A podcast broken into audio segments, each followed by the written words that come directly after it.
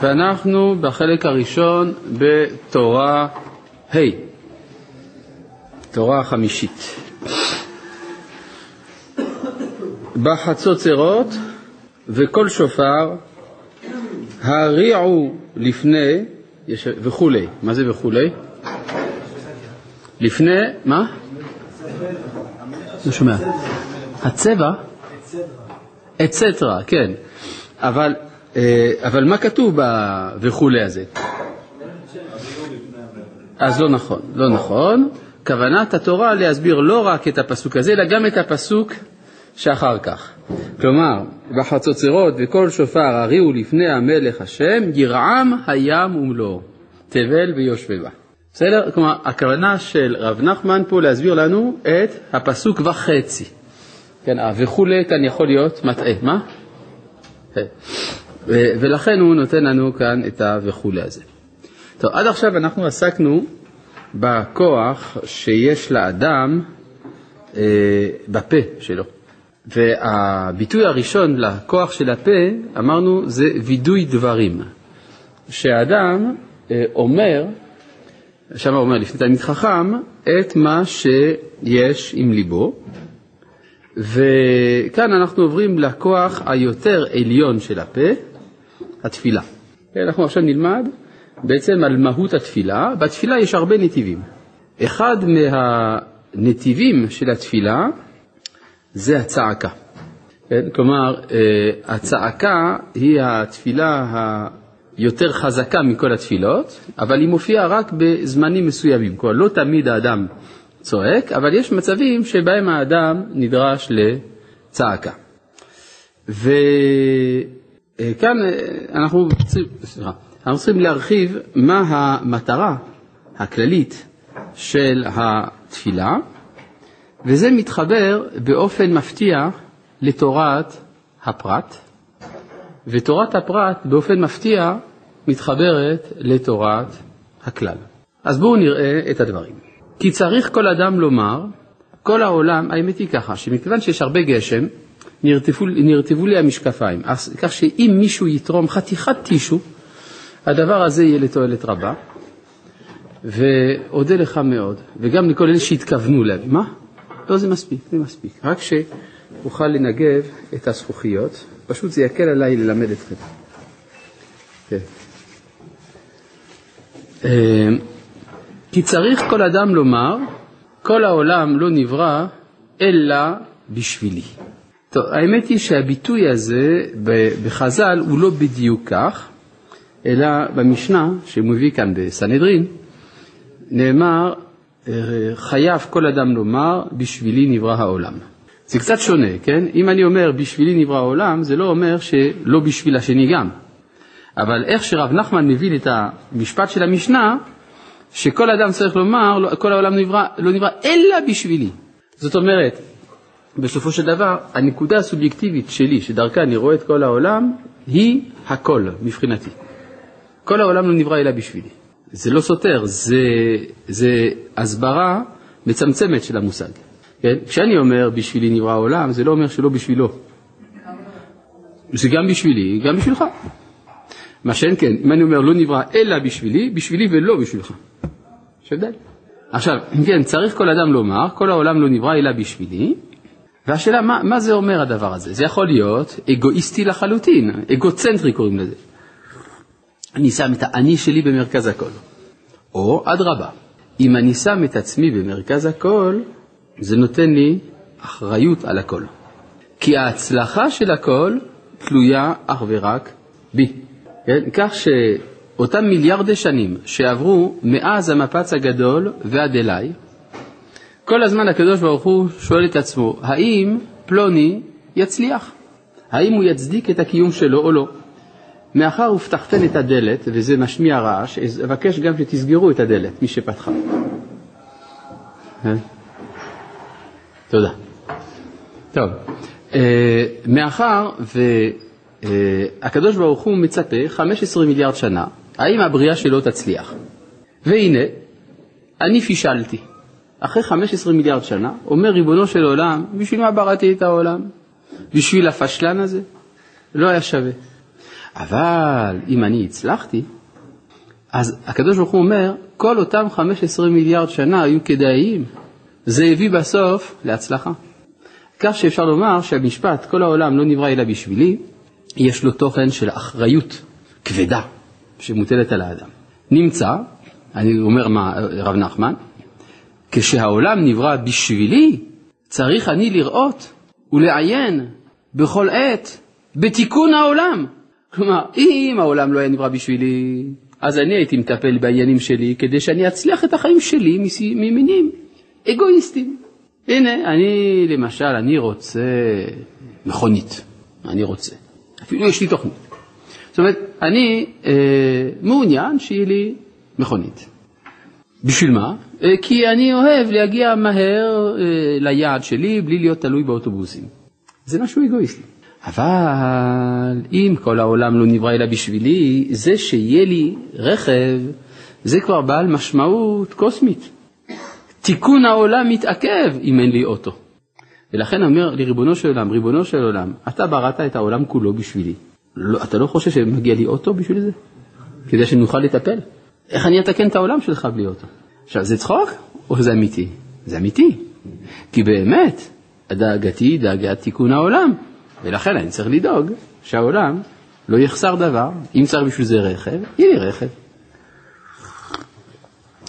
לכן אומר כאן, צריך אני לראות ולעיין בכל עת בתיקון העולם, ולמלאות חסרון העולם, ולהתפלל בעבורם. ועניין התפילה, עכשיו, אם כן, זה נותן הקדמה גדולה לתפילה. כלומר, יש הבדל בין תפילה שהיא בשביל תיקון העולם, לבין תפילה שהיא בשביל תיקון הפרט.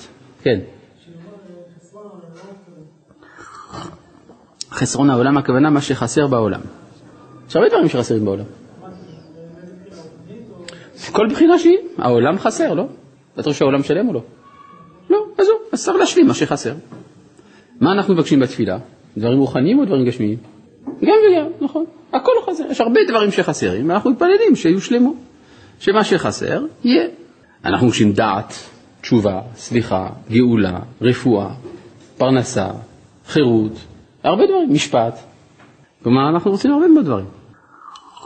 אז, אה, אז זה אומר שתפילה שהיא עבור תיקון העולם, מחייבת אותי עוד משהו, לדעת מה באמת חסר בעולם, מהו מצב העולם. כל זמן שאני מטפל רק בעצמי, מה שחסר לי אני יודע. מה חסר לעולם כולו, לכאורה לא אכפת לי, אבל ברגע שתפילתי היא בשביל העולם כולו, אז אני צריך קודם כל לברר מה באמת חסר בעולם, ואז אני אשלים. אה, עכשיו, יש בעיה שמצב העולם משתנה לפי פרמטר אחד, והוא הגזר דין. כן, זה מה שהוא אומר כאן. ועניין התפילה הן בשני פנים. היינו, קודם גזר דין, מתפללים כסדר התפילה ואין צריך להלביש התפילה, אבל לאחר גזר דין צריך להלביש התפילה כדי שלא יבינו המלאכים העומדים לשמאל ולא יקטרגו. כלומר, יש לך שני סוגי תפילה. אתה אומר למתפלל, אתה הולך להתפלל, האם אתה יודע מה מצבו של העולם? האם העולם הוא לפני גזר דין או אחרי גזר דין? אם לפני גזר דין, תתפלל רגיל, כי עדיין אפשר לשנות. אבל אם אחרי גזר דין, כדי לשנות צריך תחבולה, תצטרך להלביש את התפילה. כמו שלמשל אתה לפעמים צריך אה, אה, להלביש מישהו כדי שלא ידעו שזה הוא. כן, זה תחבולה כזאת. אתה צריך להלביש את התפילה, כדי שלא יבינו המלאכים העומדים לשמאל ולא יקטרגו. כמו שנאמר בספר דניאל, בגזירת עירין פתגמה ובממר קדישין שאילתה. כן, זה הפסוק. מה זה בגזירת עירין פתגמה? היינו לאחר גזר דין. מה זה אה, עירין? זה בדיוק השאלה שהוא ישאל בהמשך. איך מזהים שהיה גזר דין? כן, זאת השאלה. ואיזה סוג של גזר דין? אז כאן בשביל זה יש תורה ה' שהיא באה לענות על השאלה הזאת. אז אם כך, יש גזירת עירין. מה זה עירין? מלאכים. המלאכים הם אלה שדרכם מועבר הגזר דין. אז צריך, אה, אז כשיש בגזירת עירין פתגמה, אז מה עושים הצדיקים במקרה כזה? כשכבר היה גזר דין, אזי בממר קדישין שאילתה. אז הם מלבישים אזי הצדיקים מלבישים שאלתם במאמר. כן, המאמר זה כינוי להלבשה, למשהו שמסתיר את התפילה. מה פירוש הדבר תפילה מולבשת ותפילה לא מולבשת? מה? לא, לא, אני רוצה לענות. כלומר, כשאני אומר מה הכוונה, אין הכוונה שלי לשאול, אלא כדי להקדים את התשובה, זה כדי לתפוס את תשומת הלב של הציבור. אז דרכם של מעבירי שיעורים לפעמים לשאול שאלה, הם מתכוונים בעצמם לענות עליה. זה, זה המקרה כזה. כן. אה, אז מה הכוונה תפילה מולבשת ותפילה שאינה, מה הבעיה? משהו לא ברור? מה זה בגזירת עירין פתגמין, היינו לאחר גזר דין? כפי שהסברנו, בזמן שכולם הקשיבו למה שאנחנו קוראים, ושמו לב למה שאנחנו קוראים, אה, בגזירת עירין פתגמה, פה הוא מצטט את זה לא נכון, כן? בפסוק כתוב בגזירת עירין פתגמה ובממר קדישין שאילתה. עירין זה, מה זה עירין? אתה יודע מה זה עירין? מלאכים. עירין קדישין, כן? אז בגזירת עירין, כלומר המלאכים מסרו שיש גזירה, כן? פתגמה הדבר, בגזירת עירין פתגמה. אז מה נשאר לצדיקים לעשות? להלביש את השאלות שלהם, כלומר להלביש את התפילה. ובממר קדישין שאלתה. כלומר הצדיקים, הקדישין, הם מלבישים את השאלות שלהם במאמר. בסדר? זה מה שהסברנו. עכשיו מובן? שאלות הכוונה בקשות. שאלות זה בקשתם, כן, התפילה שלהם. הם צריכים להלביש את התפילה. והייתי באמצע לשאול את עצמי, מה זה, אה, ש, מה זה תפילה מולבשת ותפילה שאינה מולבשת. פשוט מאוד. אם מגיע לי, כלומר אני בא לבקש משהו שמגיע לי, אז אין פה שום בעיה. אני הולך לפני מי שיכול לתת לי, ואני אומר, תן לי מה שמגיע לי. ומה הוא עושה? הוא נותן. אבל אם אני במצב שלא מגיע לי, אז איך אני אקבל בכל זאת? אני אבקש משהו אחר. משהו אחר שבאופן גלוי אין לו קשר למה שאני מבקש, אבל בסופו של דבר, כשאני אקבל את הדבר האחר, אז זה יגלגל שבסוף אקבל גם מה שאני רוצה. נביא דוגמה, אה, אני אה, נגיד התלכלכתי, מישהו שפך עליי בוץ, אני ממש, הבגדים שלי מלוכלכים משהו משהו. עכשיו אני אומר לריבונו של עולם, תעשה טובה, הרבה זמן לא ירד גשם, תראה איך הכלכלה במצב קשה. וזו טענה צודקת. של עולם מוריד את הגשם, בדרך אגב זה גם מנקה לי את הבגדים. זאת אומרת, זה נקרא להלביש. או נגיד בנפש, לחשוף ממדים של הנפש שעליהם לא הייתה הגזרה, כי הם לא התקלקלו. כן, זאת עבודה מיוחדת של בירור שאדם עושה, לברר בקרבו מה לא התקלקל. ומכוח מה שלא מקולקל הוא עושה רגנרציה, הוא מתקן את כל נפשו. מכוח זה גם התפילה המולבשת. זה נראה קצת שקר, כן? כמו שהבגד הוא סוג של שקר, כן? הבגדים שמלבישים את האדם הם שקר, הם מסתירים את האדם כפי שהוא, כן? אבל זה מסתיר את הבושה, לבוש, לא בוש. אבל את צודקת שהבגד זה בגידה, כן? יש א', ב', ג', ד'. הסתירו את האלף, נשאר הבגד, נכון.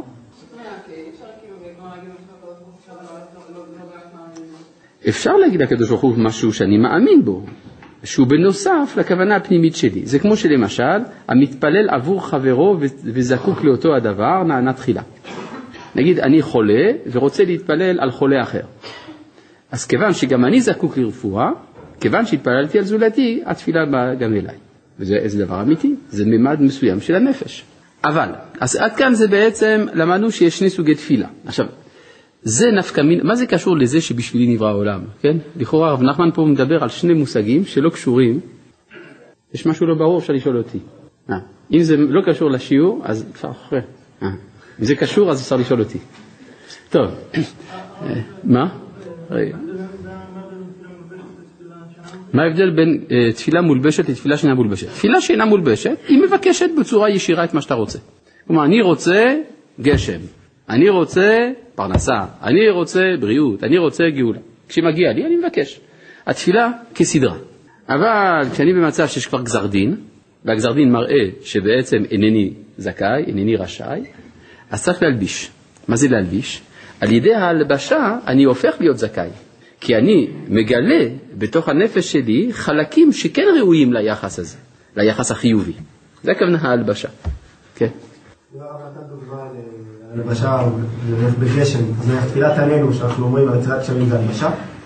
לא, תפילת ועננו בורא עולם, שאומרים אחינו אשכנזים בזמן שאין גשם, כן, זה לא הלבשה, זה בקשה, מפורשת. אבל זה עצירת קשרים, אז כן צריך לבוא בהלבשה. עצירת קשרים, אבל מי אמר לך שהיה גזר דין? זה השאלה. כלומר, אם יש גזר דין, התפילה הזאת לא תספיק, צריך להלביש אותה. אבל אם אין גזר דין, התפילה הזאת מספיקה. ואז השאלה היא, שנשאלה פה לפני כן, איך יודעים שהיה גזר דין? ואיזה סוג גזר דין? זאת השאלה. כן? נו. אפשר להגיד, כן, תפילה להעניק יעטוף. אז אחד מהפירושים, יעטוף, מלשון להתעטף. זה לא הפירוש היחיד, כן? אבל אה, זה יכול להיות את הבחינה הזאת של הלבשה, כן.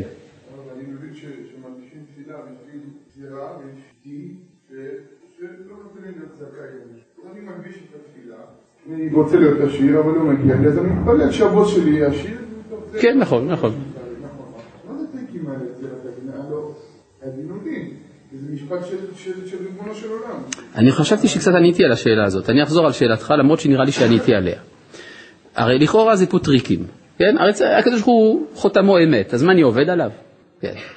התשובה היא שכאשר אני מלביש, אני מלביש במשהו שבאמת מלביש. כלומר, אני חושף. הרי למה יש גזר דין? בגלל שהנפש שלי מקולקלת. אבל כל הנפש מקולקלת? לא, יש חלקים בתוך הנפש שלא נחשפו, שדווקא הם זכאים. על ידי ההלבשה, אני כאילו מעלה אותם. למשל, זה שאני אומר, אני רוצה שתדאג לבוס שלי שיהיה עשיר כדי שהמשכורת שלי תעלה, אז זה באמת דבר אמיתי. כלומר, פתאום מתגלה הדאגה שלי לבוס, ולא רק לעצמי. כי לי עצמי לא מגיע, אבל לבוס שלי מגיע. מה? התפילה באה בשם מה שזכאי. כלומר, אם אני לא זכאי, התפילה לא תעזור, נכון? מה? תמיד יש משהו זכאי, זה מה שמלביש, כן? למשל, נגיד אדם שגנבו לו את הבגדים שלו, אז מה הוא יעשה? הוא יתקפל. אבל הוא, איך, איך הוא מכסה את עצמו? בעצמו. בסדר, אבל יש חלק, חלקים בו שיכולים להלביש. כן? הלאה. כן. זה עצמו התיקון של הנפש, זה עצמו מתקן את הנפש. זה עצמו התיקון. כי לפעמים מה שמגדיל את הנפש זה דווקא היכולת לפתוח צינורות חדשים כלפי ריבונו של עולם. לפעמים האדם סגור בתוך עצמו, ולכן יש משהו שנשאר סגור, כלומר משהו שלא מתפתח. כשאני עומד לפני הבורא, נפתח אצלי משהו. לכן זה לא מספיק להגיד שיתקן את הנפש, כי אז הוא יעשה את זה במעגל סגור, במעגל סגור זה לא עובד. כן? כי זה עצמו מה שצריך לתקן, את הפתיחות. ובכן, אה, מה זה קשור, אני מנסה לחזור לשאלה שהייתה לפני שבע דקות ורבע, מה זה קשור לזה שבשבילי נברא העולם? כי אם בשבילי נברא העולם, אני צריך לזהות אם יש גזר דין על העולם, לא על עצמי. אם כל המטרה של התפילה שלי זה בשביל עצמי, אז בסדר, זה יחסית קל לדעת אם יש גזר דין עליי או לא. איך יודעים? אם זה הולך או לא הולך. לפעמים האדם ככה מנסה, תקוע לו, לא הולך. אז יש גזר דין, סימן שיש גזר דין. אבל על העולם כולו, איך אתה יכול לדעת? לכן יש פה עבודה מיוחדת, שרבי נחמן אומר לנו, כיצד לזהות שיש גזר דין על העולם. עבודה יפה, לא? כדאי לדעת. אבל אה, כן.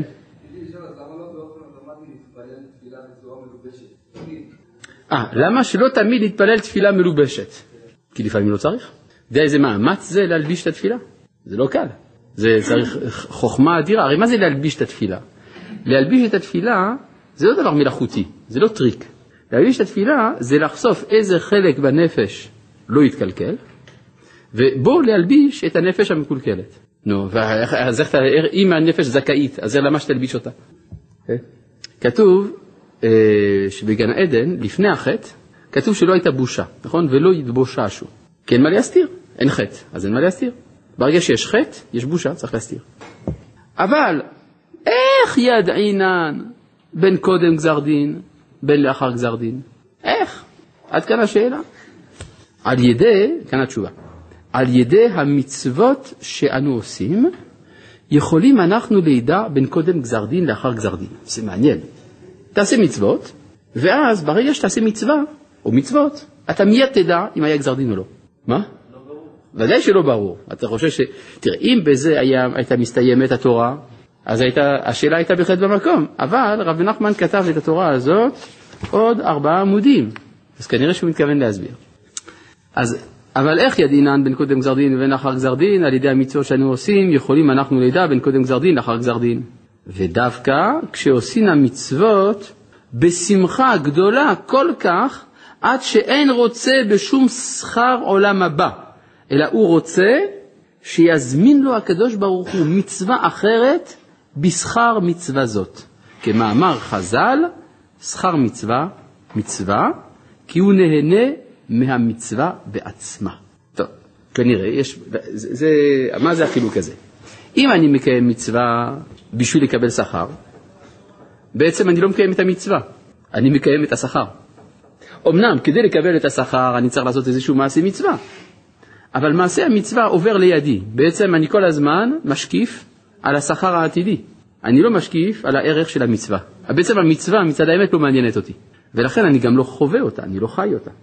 מה שאין כן כאשר אני אוהב את המצווה מצד עצמה עד כדי כך שאני משתוקק שבזכות זה תזדמן לי עוד מצווה, אז אני יכול להתמלא באמת בתוכן של המצווה.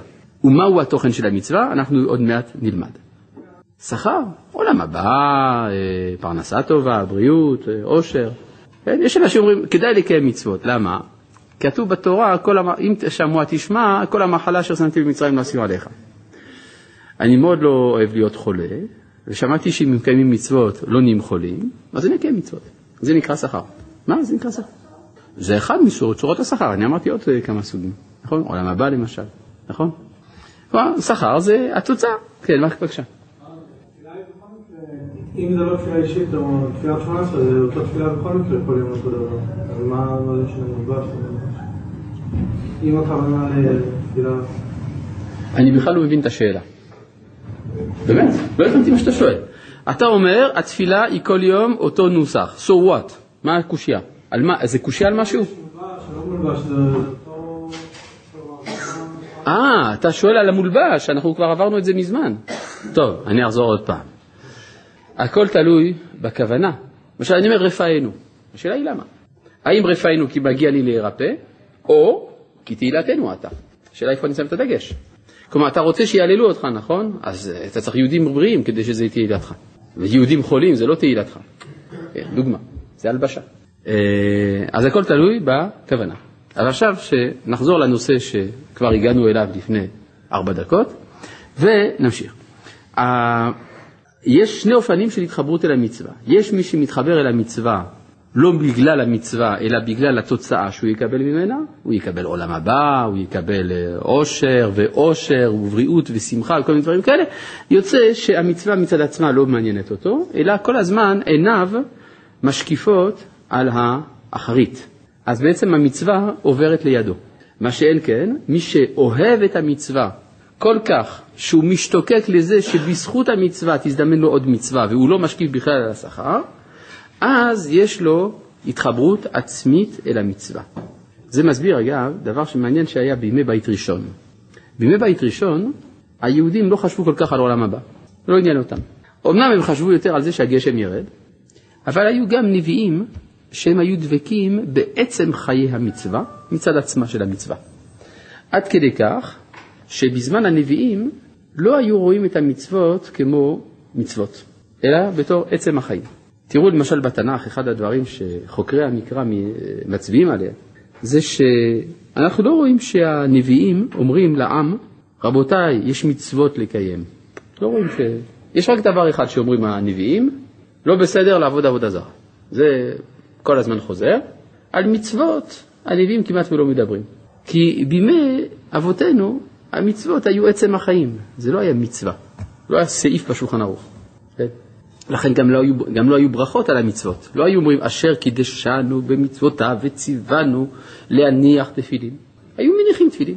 כן? זה רק בגלל שירדנו במדרגתנו שהיינו צריכים כל ההדרכות האלה. כן. אה, אתה אומר, אם שכר מצווה מצווה, יוצא שגם ב, אני לא דבק במצווה הזאת, אני דבק במצווה הבאה. לא נכון, כי אני דבק בזה שהמצווה היא מצווה. לכן אני משתוקק לעוד מצווה. כלומר, אני משתוקק למצווה לא בגלל סוג המצווה, אלא בגלל שהיא מצווה. אתה מבין מה שאני אומר? אחד למשל אה, אוכל מצות בליל הסדר. זה לא בגלל שהמצה היא טעימה, אלא בגלל שהמצה היא מצווה. אז זה עצמו מרומם אותו. ולכן זה שהוא משתוקק שלמחרת הוא יוכל גם להתפלל תפילת מוסף, או לקרוא את ההלל, שגם זה מצוות, זה בגלל שההלל הוא מצווה. יוצא שאותו טעם שיש לו באכילת מצה, יש לו באמירת ההלל או תפילת מוסף. אתה איתי? לא, יש, יש כמה סוגים של טעמים במצווה. יש טעם המצווה מצד שונותה, ויש הטעם המצווה מצד היותה מצווה, שזה אותו טעם. שהמצווה נותנת דבקות בבורא. ברור? מצווה מלשון צוות, צוות, חיבור, שייכות. כן? אז מה לי אם זה דרך מצה, או דרך אפיקומן, או דרך ארבע כוסות, או דרך נטילת לולב. בסדר? טוב. נוסף, לא, לא, לא, לא, לא, לא לערב נושאים, בבקשה, לא לערב, זה מספיק מסובך גם ככה. טוב, אה, וזהו החילוק שבין נבואת משה רבנו לבין נבואת שאר הנביאים. איפה כן מצאנו בתנ"ך דיבורים על מצוות? אצל משה. וידבר השם אל משה לאמור צו. זה מלא, מלא בתורה, צו. כפירוש רש"י, וידבר משה אל ראשי המטות לבני ישראל לאמור, זה הדבר אשר ציווה השם. פירש רש"י, כל הנביאים נתנבאו ב"כה אמר השם". נוסף עליהם משה שהתנבא ב"זה הדבר". אז אצל משה יש מעלה יותר עליונה, שמלבד זה שמשה היה אומר כה אמר השם, משה גם היה אומר זה הדבר. מה ההבדל בין כה לבין זה הדבר?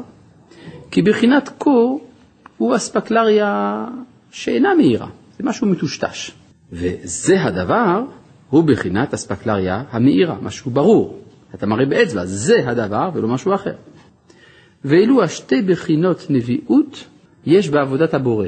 יש אדם העושה המצווה בשכר עולם הבא, שאינו נהנה מהמצווה בעצמה. אילו לא היו נותנים לו עולם הבא בשכרה, לא היה עושה אותה. וזה בחינת כה, אספקלריה שאינה מהירה. כמו אדם שרואה איזה דבר מרחוק, כן הוא עושה המצווה בשביל שכרה הבא לעת רחוק. היינו אחר העולם הזה. כלומר, הוא לא רוצה את המצווה עכשיו, הוא לא רוצה את ההווה, הוא רוצה את העתיד. ושילום שכר נקרא בשם נביא. כי ראשי תיבות של יבוא ברינה נושא אלומותיו. ושם, בפסוק הזה, נרמז על שילום שכר. הלוך ילך ובכור, נושא משך הזרע, שמצטער בעשייתה. קשה לו, זה כמו אדם שזורע, אבל הוא כל הזמן בוכה. למה הוא בוכה? בגלל שהזרעים האלה שהוא זורק לתוך האדמה, במקום לזרוק אותם לתוך האדמה, הוא יכול היה לאכול אותם. יכול היה לעשות מזה קמח, ולעשות עכשיו לחם. אז למה הוא מבזבז את הזרעים? בגלל שהוא מאמין שירד גשם, והוא יקצור את השדה, ויהיה לו יבול לשנה הבאה. זאת אומרת שמי שמצטער בעשיית המצווה הוא בבחינת הלוך ילך וברכו נושא משך הזרע. בו יבוא ברינה, מתי הוא ישמח? נושא אלומותיו, רק אחרי הקציר. זאת אומרת, לוקח כמעט שנה שלמה, שבעה חודשים בעצם זה לוקח, בין הזריעה לבין הקציר, רק אז הוא ישמח. שישמח לעתיד כשיקבל שכר המצוות, ראשי תיבות של יבוא ברינה נושא אלומותיו, ראשי תיבות נביא. כלומר שהמילה נביא עניינה העתיד, שמחת העתיד.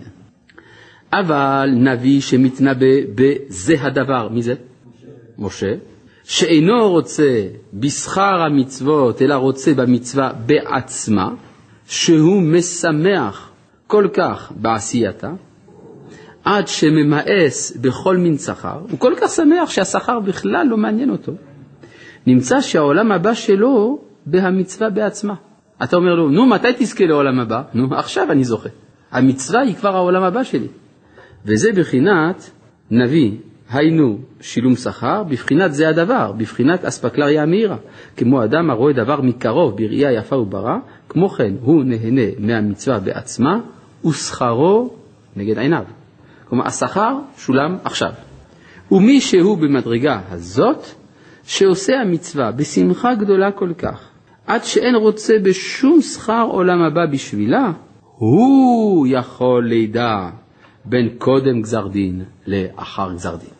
טוב, בינתיים הוא רק טוען את הטענה הזאת, צריך, לדבר, צריך להוכיח את זה, אבל קודם כל חיפשנו, מהו הקריטריון שעל פיו אתה יודע אם כבר היה גזר דין על העולם או לא היה גזר דין על העולם, תקיים מצוות. אבל איך תקיים מצוות? בבחינת זה הדבר, בבחינת אספקלריה המהירה, בבחינת מי שרוצה את המצווה מצד עצמה ולא מצד השכר שלה. כלומר, בבחינת הווה ולא בבחינת עתיד. ואז תדע. למה? מאיפה לקחת את זה? שמי שמקיים מצווה בשלמות הזאת, הוא יודע אם קודם גזר דין או לא קודם גזר דין. פשוט מאוד. כי המצוות, עכשיו הוא מתחיל להוכיח, כי המצוות הן קומה שלמה, והן מחיין את כל הקומות, הן קומת אדם, הן קומת עולם, הן קומת שנה. כי עולם, שנה, נפש, הם מקבלים אחריות מהמצוות. מה זה? יש בעולם שלושה קטגוריות של קיום, עולם, שנה, נפש. זה ביטוי שלקוח מספר יצירה. עולם, הכוונה המרחב, המקום, שנה, הזמן, ונפש זה נפש. אפשר לתפוס את הדברים בשלושה סוגים, או בעולם, או בשנה, או בנפש. ראשי תיבות, עשן והר סיני, עשן כולו. מפני אשר ירד, אשר, ירד, ירד עליו השם באש. זאת אומרת, ויעל עשנו כעשן הכבשן. עשן, ראשי תיבות, עולם, שנה, נפש. עכשיו, מה, מה הוא אומר כאן? הוא אומר שבעצם כל מה שיש בעולם, עולם, שנה, נפש, מקבל את החיות שלו מכללות המצוות. מעניין למה. טוב, צריך להבין, מה זה מצוות? המצוות זה הפנייה של הרצון האלוהי אל האדם. כלומר, הקדוש ברוך הוא אומר מהאדם, אני מבקש ממך שתעשה כך וכך. אם אתה עושה, אתה מקיים את רצוני. הרצון של מי? של מי שברא את העולם. זאת אומרת, הרצון שברא את העולם הוא בעצמו הרצון שנותן את המצוות. כך שאפשר לומר שבשורש השורשים הכל תלוי ברצון.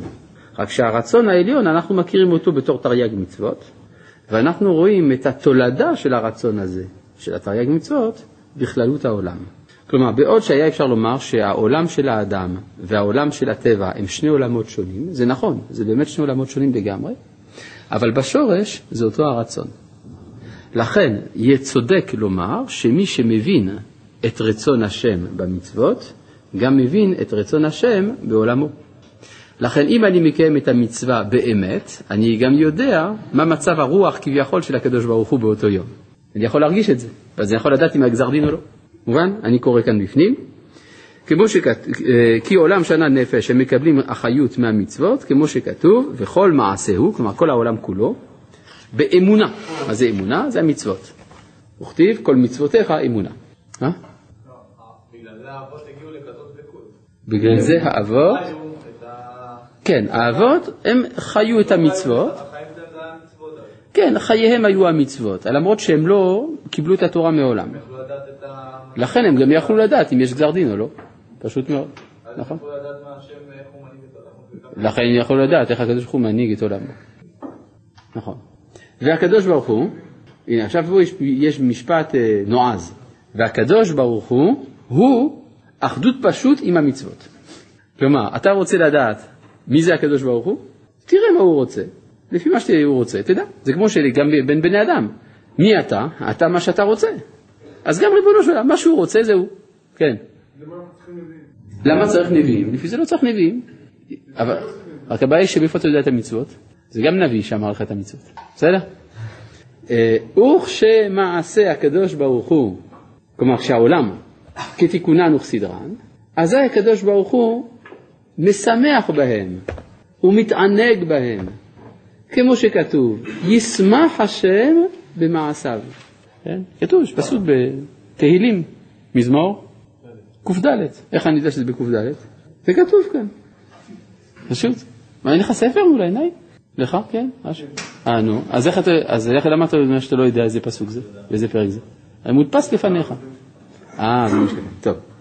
כמו שכתוב, ישמח השם במעשיו, כמו בעל, מה?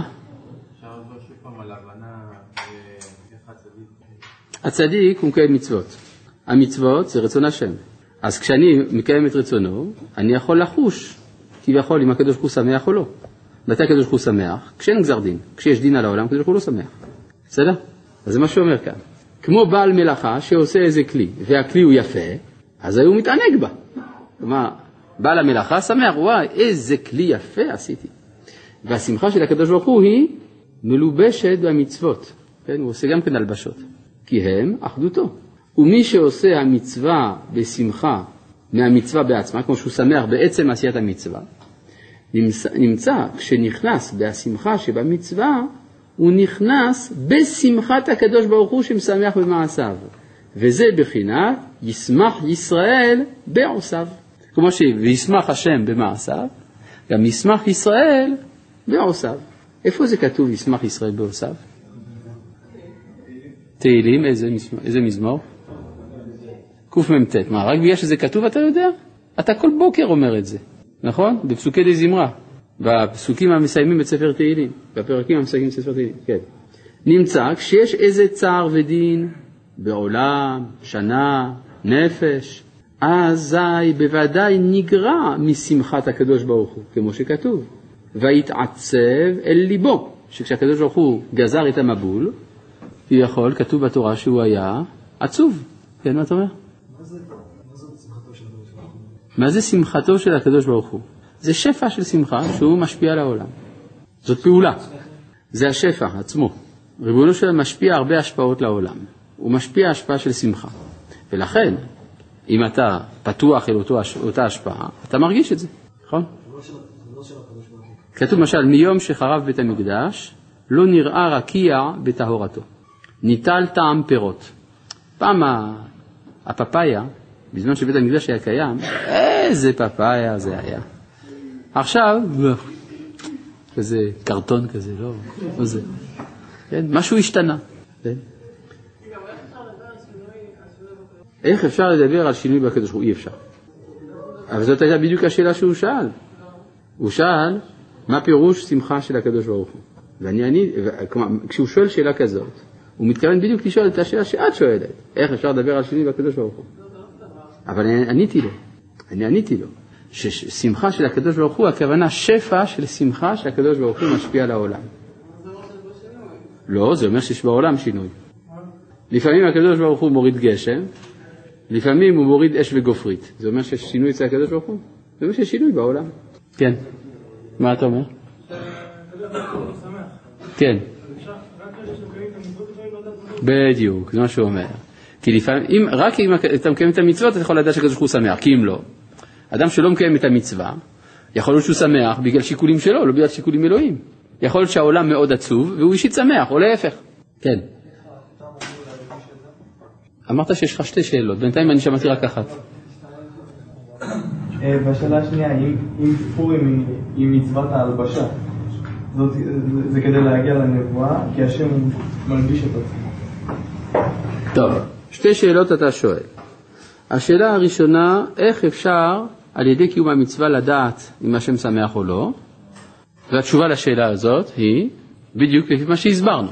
שמכיוון שהמצוות הן גילוי רצון השם, וזה הרצון היותר שורשי שממנו נובע כל, נובעת כל המציאות. לפי זה כשאני מקיים את המצווה באמת, דהיינו מצד שמחת המצווה עצמה, אני יכול לחוש מה מצב השמחה האלוהית בעולם. האם יש שמחה כעת או יש עצבות כעת? אה, כי אתה, נגיד, אם מישהו, נגיד יש לך חבר מאוד טוב והוא שמח, גם אתה שמח. אם הוא עצוב, גם אתה עצוב. מאחר ואתה מקיים את המצווה מצד שמחת המצווה, אז אין לך שיקול זר בקיום המצווה, לכן אתה מזדהה ברצונך עם הרצון האלוהי. כשם שהרצון האלוהי עכשיו פועל בשמחה, אז אתה יכול לחוש שאין גזר דין בעולם. מה שאין כן, אם הקדוש ברוך הוא כבר גזר דין, אז יש עצבות לפניו. עכשיו, שאלתך השנייה הייתה, האם חג הפורים הוא גם סוג של הלבשה? אתה אומר, זה בגלל שמתחפשים בפורים. וגם אה, כל הסיפור של המגילה זה גם כן תחפושת אחת גדולה. וזה בגלל שיש אה, גזר דין בעולם, באמת. נכון, אכן כן. יש הסתר פנים בגלל גזר דין, אוקיי? כן. כי הם אחדותו, כוונה, כי הוא מאוחד בהם, כמו שהוא אמר, שהקדוש ברוך הוא הוא אחד עם המצוות. מה פירוש שהוא אחד עם המצוות? שרצונו זה המצוות. כיוון שברצונו זה הוא, אז המצוות זה הוא. כלומר, אם אתה מקיים את המצוות, אתה יודע מי הוא. מה הבעיה? זה מה שהוא אמר. לא אמרתי דבקות בו, הוא מאוחד עם המצוות. אני רוצה לדעת מי זה הקדוש ברוך הוא. זה רק לשם הידיעה, לדעת מי זה השם? לדעת, אתה יודע מה זה לדעת? זה, לדעת זה עצום. כן, כי אם בזאת תתעלל המתעלל, השכל וידוע אותי. לדעת מי זה השם זה דבר נפלא. איך אפשר לדעת? אתה מקיים את המצוות, אתה יודע מי הוא. זה לא כפשוטו, כמו שאומרים, לדעת מי הוא. מה הקושייה? אין דבר יותר פנימי מאשר לדעת, נכון? עשה גבהו כי ידע שמי, ועם יודעי אלוהיו. בסדר? טוב. אה, נמצא כשיש איזה צער ודין בעולם, שנה, נפש, אזי בוודאי נגרע משמחת הקדוש ברוך הוא, כמו שכתוב, ויתעצב אל ליבו. כלומר שכשהקדוש ברוך הוא גזר אה, מבול על העולם, כתוב בתורה שהוא היה עצוב, וכמו שכתוב שכינה, מה אומרת? כלני מראשי. על מה זה נאמר? כשאדם מצטער, כן? כשהורגים מישהו בבית דין, יש אנשים שצריך להרוג אותם. סקילה, שרפה, הרג וחנק. אז שמא תאמר, כשאנחנו הורגים מישהו, הרי קיימנו את המצווה, אז אולי הקדוש ברוך הוא שמח. אז אומרת הגמרא, המשנה בעצם שלא. בשעה שאדם מצטער, שכינה, מה לשון אומרת? כלני מראשי, כלני מזרועי. זאת אומרת שכביכול הקדוש ברוך הוא יש לו צער על זה שהיה צריך להרוג מישהו. נכון, לא הייתה ברירה, חייבים להרוג את הרשעים, כי אם לא נהרוג אותם אז העולם מתקלקל, אבל יש לקדוש ברוך הוא צער על הדבר הזה. וזה שנכנס בתוך השמחה, כלומר אותו אדם שקיים את המצווה בבחינת זה הדבר ולא בבחינת כה, יכול בוודאי לידע לפי עניין השמחה שהוא מרגיש, אם הוא קודם גזר דין, אם הוא לאחר גזר דין. זה העיקרון. עכשיו פה יש עוד איזה פרט חשוב, גם יכול לידע על איזה הוא חלק מהקומה נגזר הדין.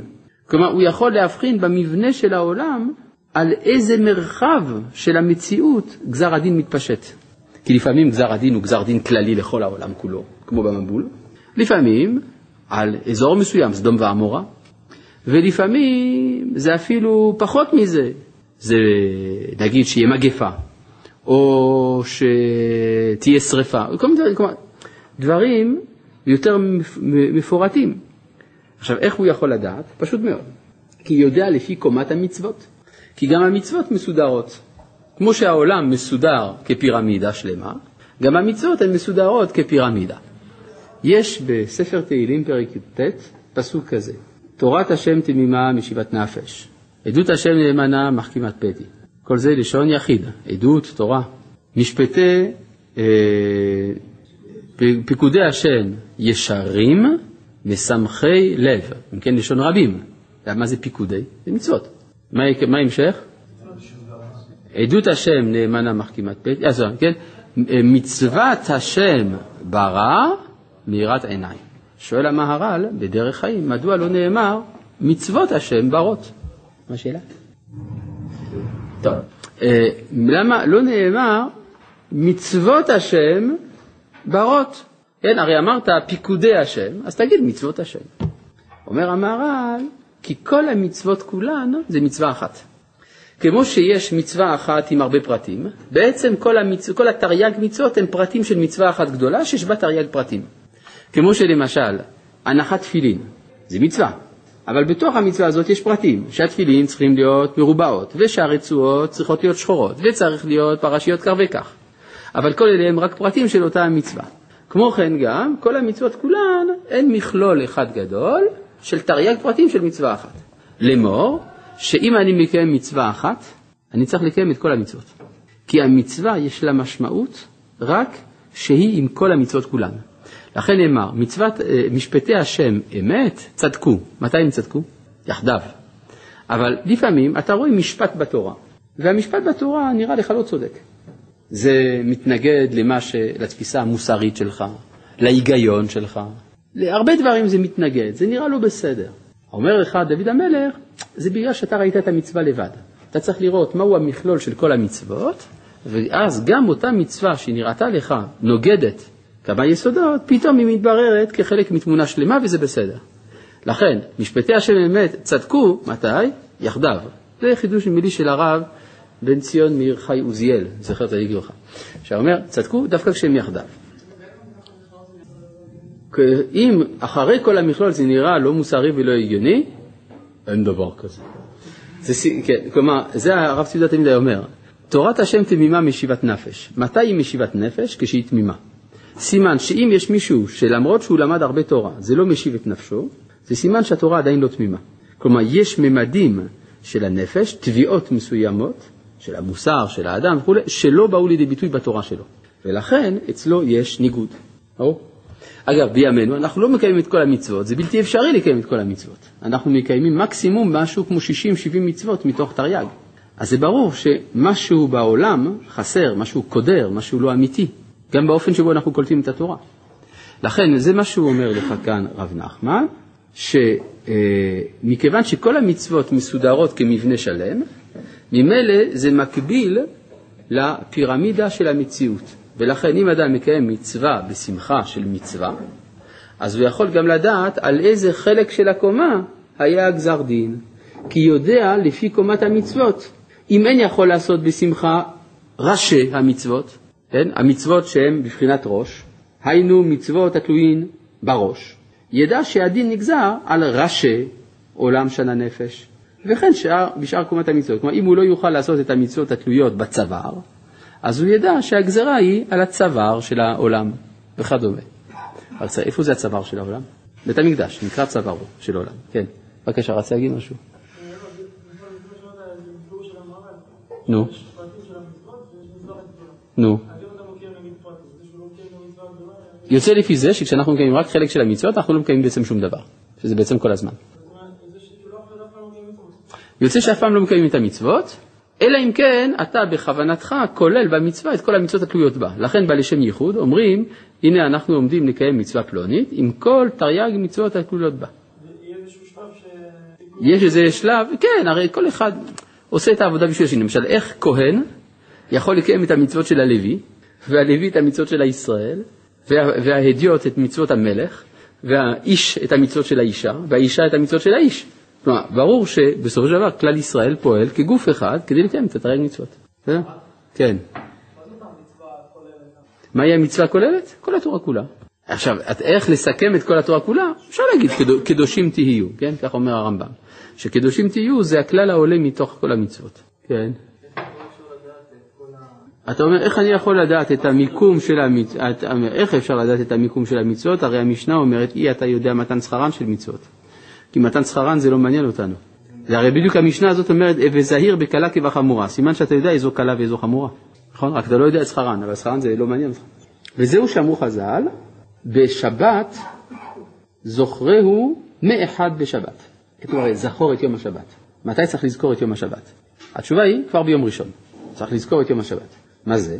היינו, שמחת ותענוג עולם הבא, שהוא בחינת שבת, ירגיש בששת ימי המעשה, שהם בבחינת מעשה המצוות, שבהם נבראו עולם, שנה ונפש. כלומר, הוא אומר שמה שאמרו חז"ל שצריך לחוש את טעם השבת בששת ימי המעשה, זה משל למשהו אחר. אתה צריך לחוש את טעם העולם הבא כבר במצוות עצמן, כמו שאמרנו עכשיו. וזהו ביומו תיתן שכרו, שיהיה שכרו מהמצוות בעצמן, ולא תבוא עליו השמש. מה זה שלא תבוא? שלא יעשה מצוות בשכר עולם הבא, שיהיה אחר ביאת שמשו, אחר מותו. אלא צריך ביומו, בזמן שאתה עושה את המצווה, תיתן שכרו. אתה חש את השכר בעצם עשיית המצווה. עד כאן להיום. שלום.